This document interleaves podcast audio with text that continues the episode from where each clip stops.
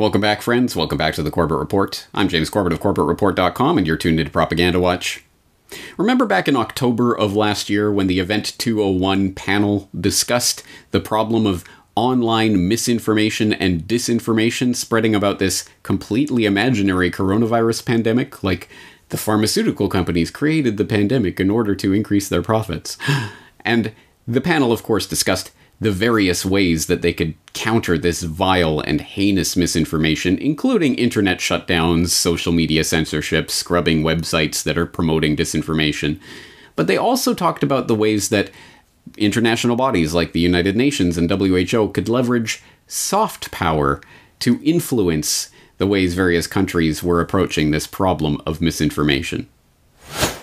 I think you're right. It's important that uh, the UN and WHO remain very clear. But when they challenge governments directly, they often get into this issue of, of sovereignty. And so I think it's really important not to have that as the only response. I think it's really critical to think about soft uh, uh, power influence, uh, which is other um, influentials who can call up the head of state. Uh, or um, powerful constituencies within those countries. Uh, we've seen this in the context of mobilizing religious leaders in the context of polio, uh, uh or specific business leaders, where you can soften perhaps uh, a very hard line from government um, through um, less, more stealth um, uh, um entry points rather than trying to punish them through the international health regulations or something like that. And remember way back at the start of the plunge into the real depths of COVID 1984 when everybody's favorite celebrity, Tom Hanks, went into self quarantine because he had tested positive for COVID 19 and correctly modeled to everyone how to self isolate and how to dutifully comply with the dictates of whatever medical opinion he received. Tom Hanks is remaining positive and giving fans an update on his and his wife Rita Wilson's health after their coronavirus diagnosis. On Thursday, the 63 year old actor shared a photo on his Instagram of himself and Wilson from quarantine in Australia. He captioned the photo by first thanking everyone from Down Under for, quote, taking such good care of us. He says, We have COVID 19 and are in isolation, so we do not spread it to anyone else. He then says, There are those for whom it could lead to a very serious illness, adding, We are it one day at a time. He tells his followers, quote, there are things we can all do to get through this by following the advice of experts and taking care of ourselves and each other.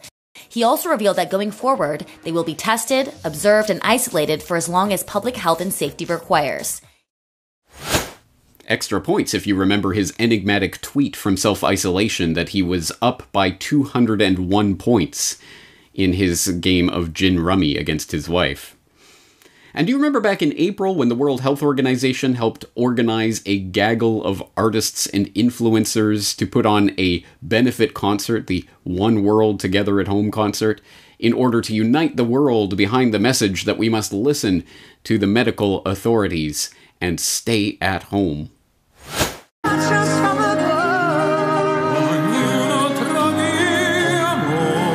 Touted as the largest virtual gathering of major artists and influencers since the Live Aid concert in 1985. The One World Together at Home event showcased the who's who of top music stars and celebrities, who came together over the weekend for a special broadcast of music, comedy, and personal messages, all in gratitude to those around the world on the front lines of the coronavirus pandemic. So, what can we do? We've got to take care of our healthcare workers and we've got to buy them time by taking care of ourselves.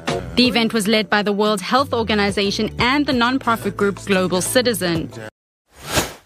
And do you remember back in May when a bunch of celebrities and social media influencers generously agreed to pass the mic on their social media channels to various health experts in order to allow them to lecture us on the importance of following the diktats of the health authorities? So long, Instagram. Bye bye, Instagram. Farewell, Facebook. Sayonara, Twitter. See you later, followers. The last person you need to hear from right now is me. I'm taking a hiatus. For one day, I'm handing over my account to experts on COVID 19. People who actually know what they're talking about. So instead of hearing from me, you'll be hearing from dozens of experts like Dr. Anthony Fauci. Are you starting to get the feeling that maybe there's a concerted propaganda campaign going on right now in order to use soft power influence like celebrities and social media influencers in order to get the public on board with the dictates of the World Health Organization as filtered through the various national health authorities? Because if that's your feeling, ding ding ding, you are correct. Come down and take your prize. Yes, my uh, my thanks go out to a listener named Bill who pointed out this recent article that passed through the news feeds that I didn't see when it came out um, last week, but it is a pretty important story because it gives us some little window of insight into what's happening. Obviously, a much larger story is at play, but this gives us at least one tiny window that we can see through that shows us what this story is about. It comes from dailycaller.com from last week. World Health Organization hired PR firm to identify celebrity influencers to amplify virus messaging. And this report notes, quote, amid scrutiny over its response to the coronavirus pandemic, the World Health Organization in early May hired an American public relations firm to burnish its image, including through identifying so-called influencers to help amplify messaging about COVID 19. According to documents filed with the Justice Department this week, WHO inked a $135,000 contract on May 1st with Hill and Knowlton Strategies to craft a public messaging strategy. Hill and Knowlton, which registered under the Foreign Agents Registration Act, proposed identifying three tiers of influencers celebrities with large social media followings, individuals with smaller but more engaged followings, and hidden heroes, those users with slight followings but who nevertheless shape and guide conversations. The celebrity influencers would be used for greater amplification of WHO messaging, according to Hill and Knowlton's proposal, which was first reported by the Daily Beast. And yes, I will put in the link to the actual document, Exhibit A to registration statement pursuant to, the Foreign Agents Registration Act of 1938 as amended by Hill and Knowlton to register as foreign agents so that they could lobby on behalf of the World Health Organization. And here's the proposal and some of the, the screed of what they were attempting to do here. And there's the contract in black and white and the $135,000 or whatever it was they were spending on this particular contract, which I think we all know is not the whole story. This is not everything, but this is one documented black and white contract we have of part of the social media celebrity influencer campaign that the World Health Organization is using to shape our understanding of the COVID 19 epidemic. And it does seem interesting that they used Hill and Knowlton specifically as the PR firm that they went to for this particular contract. Hmm, Hill and Knowlton. Where have I heard that name before? By the 1990s, the post Vietnam public was growing increasingly wary of calls for war in far flung corners of the world in countries many had never heard of. And so it was that in 1990, when the politicians and their deep state controllers required the American public to be motivated to wage war against Iraq for its invasion of Kuwait, they hired a literal PR firm to sell an even more brazen set of lies to Joe Sixpack and Jane Soccer Mom. The most famous of these lies revolved around Nayirah, a young Kuwaiti girl who sparked international headlines for her shocking testimony before the Congressional Human Rights Caucus in October 1990. In a tear stained speech, she told a harrowing story of the horrors she witnessed being committed by Iraqi soldiers at a Kuwaiti hospital where she was volunteering. The second week after an invasion, I volunteered, volunteered at the Al Adan hospital with 12 other women who wanted to help as well. I was the youngest volunteer. The other women were from 20 to 30 years old. While I was there, I saw the Iraqi soldiers come into the hospital with guns. They took the babies out of the incubators, took the incubators, and left the children to die on the cold floor. It's difficult today to understand just how important this testimony was in setting the tone of the debate about whether America should commit military forces to defend Kuwait. It was reported breathlessly on the evening news, and it was repeated by President Bush on not one or two occasions, but six separate times in the lead up to war. Babies pulled from incubators and scattered like firewood across the floor. And they had kids in incubators, and they were thrown out of the incubators so that Kuwait could be systematically dismantled. Then, when the Gulf War resolution was making its way through the House, the incubator story was raised in Congress. Now is the time to check the aggression of this ruthless dictator whose troops have bayoneted pregnant women and have ripped babies from their incubators in Kuwait. And then again in the Senate. The vote passed, and combat operations formally began in January 1991. The only problem? Nayirah was not some anonymous Kuwaiti girl, but, as a subsequent CBC investigation discovered, she was Nayirah al Saba, daughter of Saud al Saba, the Kuwaiti ambassador to the United States.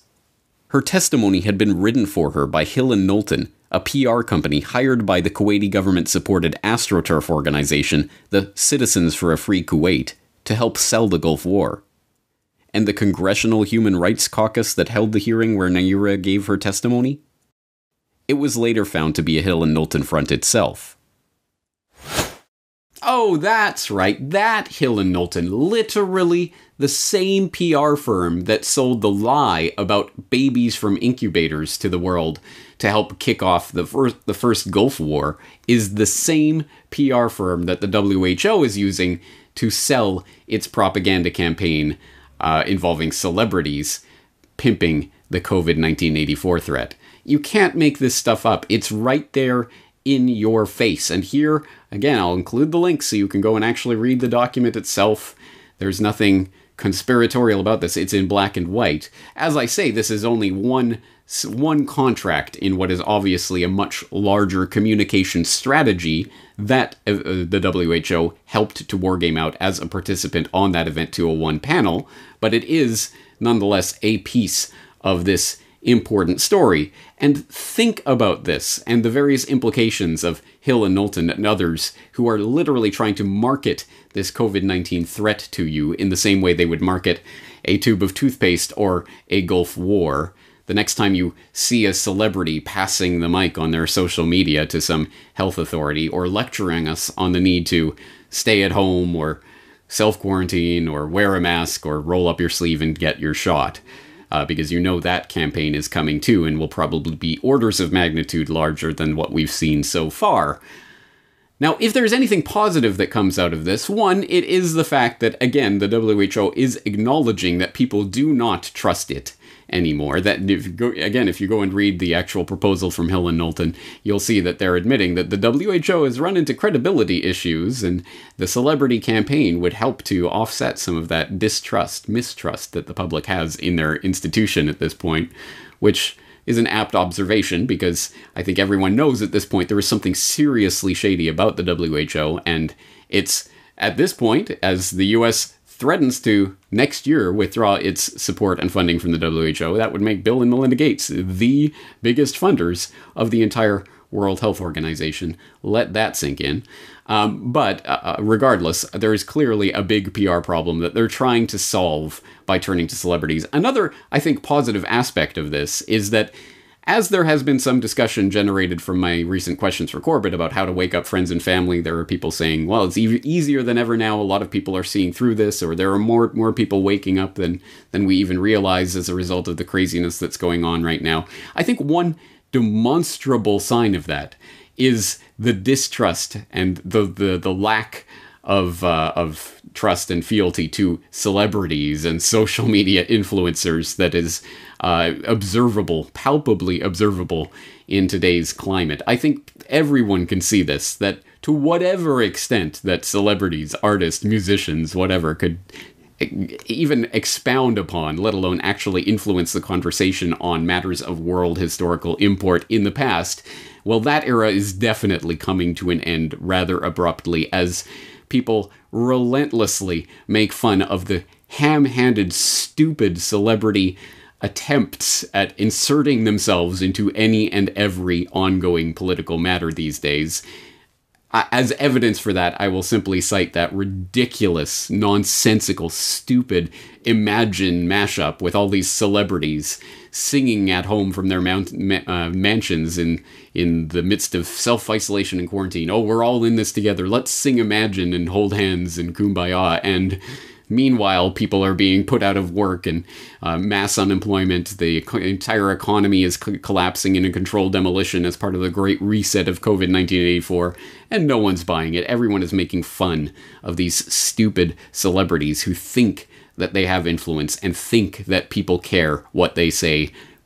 Most people don't. Don't let the uh, the media convince you that these people actually have clout or that people en masse are listening to them. The vast majority of people do not care at all what these celebrities think. But the WHO thinks they care, and at any rate, well, they have a large social media following. So if they just pass the mic to Fauci or whoever else, right, Julia Roberts, then hey, we'll we'll be able to um, reach millions of people with our propaganda that way. So it is an interesting propaganda campaign that's being exposed in real time, but as I say, there is more to come. I guarantee it. There is going to be a much, much bigger concerted push once the vaccine really starts uh, getting put into place. So uh, prepare yourselves and brace yourselves for that, and arm yourself with this information. Another handy little tool to have in your info arsenal to unload on people as just another nugget, just another seed that you can spread when you are trying to spread awareness of these issues and how the public is being manipulated, and uh, documentably so. At any rate, that's what we do here on Propaganda Week Watch, week in and week out. And so that's going to do it for today, but I'm looking forward to talking to you again in the near future. James Corbett, CorbettReport.com.